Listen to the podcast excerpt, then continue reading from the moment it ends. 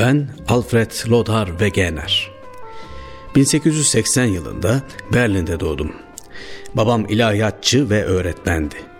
Hem ben hem de abim Kurt doğa bilimlerine çok meraklıydık. Özgürce karar verebildiğimiz bir çocukluk dönemi geçirdik.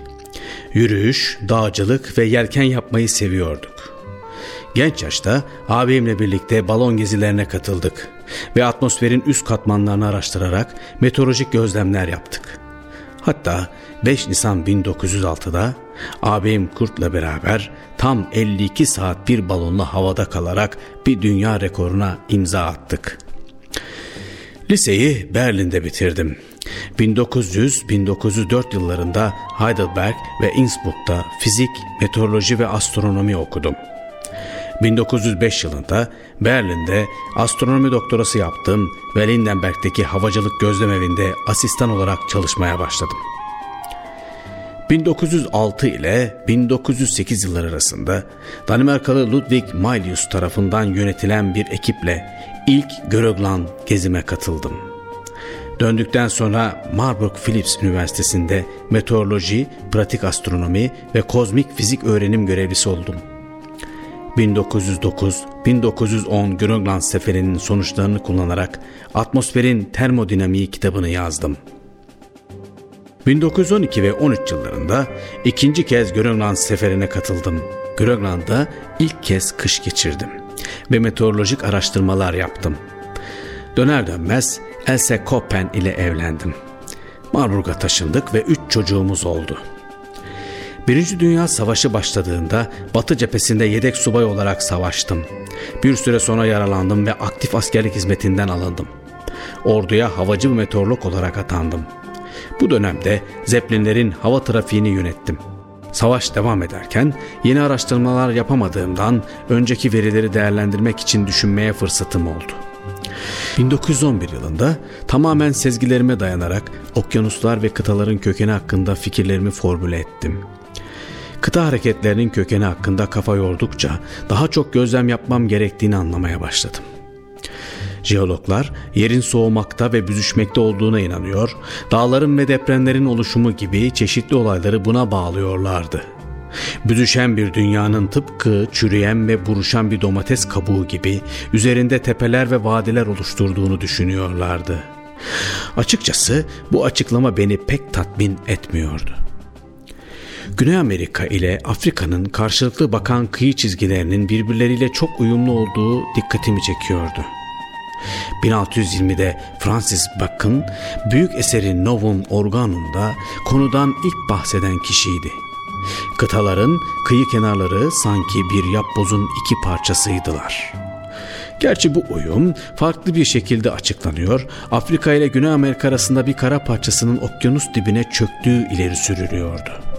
Herkesin bildiği kayıp kıta Atlantis efsanesi işte bu çöken kara parçasını işaret eder. Bana göre diğer kıyı çizgileri de birbiriyle uyumluydu. Ben iki kıtanın ayrı yönlerde sürüklenerek arada yeni bir okyanus tabanı oluşturduğunu hesaplıyordum. Yer kabuğu hakkında epeyce bilgi edinmiştim.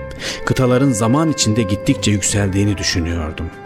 Gözlemlerim esnasında tekneleri bağlamak için birkaç yüzyıl önce liman duvarlarına yapılan halkaların günümüzde tekne bağlanamayacak kadar yüksekte kaldığını fark etmiştim.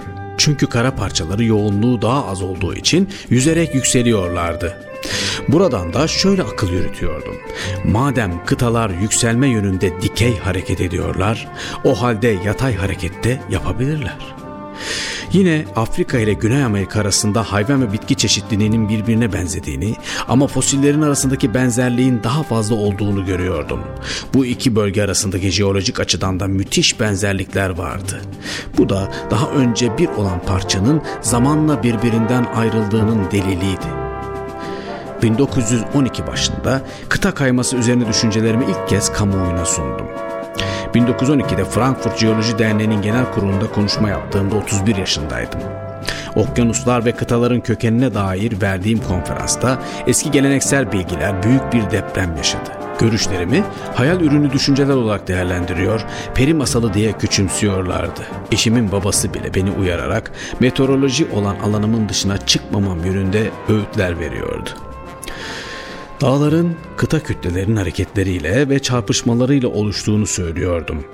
1915'te yayınlanan kitabımın adı Kıtaların ve Okyanusların Kökeni'ydi. Kitabımı yıllar içinde sürekli yeni bilgilerle yeniden düzenledim. Israrla kıtaların kaydığını söylüyordum. Kıtalar siyal dediğim kayalık bir maddeden oluşmuştu ve daha yumuşak ancak daha yoğun sima denilen bir alt tabaka üzerinde kayıyordu. Ancak deneyler simanın ergime derecesiyle ilgili tahminlerimi doğrulamıyordu. Hala yanıtlarını bulmam gereken sorular vardı. Bu zor konuyu ancak Newton gibi bir deha çözüme kavuşturabilirdi. Grönland'da ikinci seferden sonra 1929'da üçüncü seferimizi yaptık. Buzul kalınlıklarını sabit istasyonlar kurarak ölçtük ve bulgularımızı yayınladık. Birçok açıdan kendimle Darwin arasında bir benzerlik görüyordum ve onu örnek alıyordum. İkimizin de benzer yönleri vardı. Çocukluk ve gençlik yıllarımızı arazide bol bol veri toplayarak ve doğayı gözlemleyerek geçirmiştik. İkimiz de asıl alanlarımızın dışına çıkarak ve doğru kabul edilen şeyleri aşarak yeni bir kuram kurduk. Bulduklarımızı kitap haline getirip yayınladığımızda her ikimiz de kalp hastasıydık. Ben de kitabımın adını onunkine benzettim. O canlıların kökenini ararken ben de kıta ve okyanusların kökenini anlamaya çalıştım. Kuramlarımız yayınlandığında ikimiz de çok kuvvetli tepkiler aldık. Darwin de ben de kuramlarımızın zayıf ve geliştirilmesi gereken noktalarını çok iyi biliyoruz.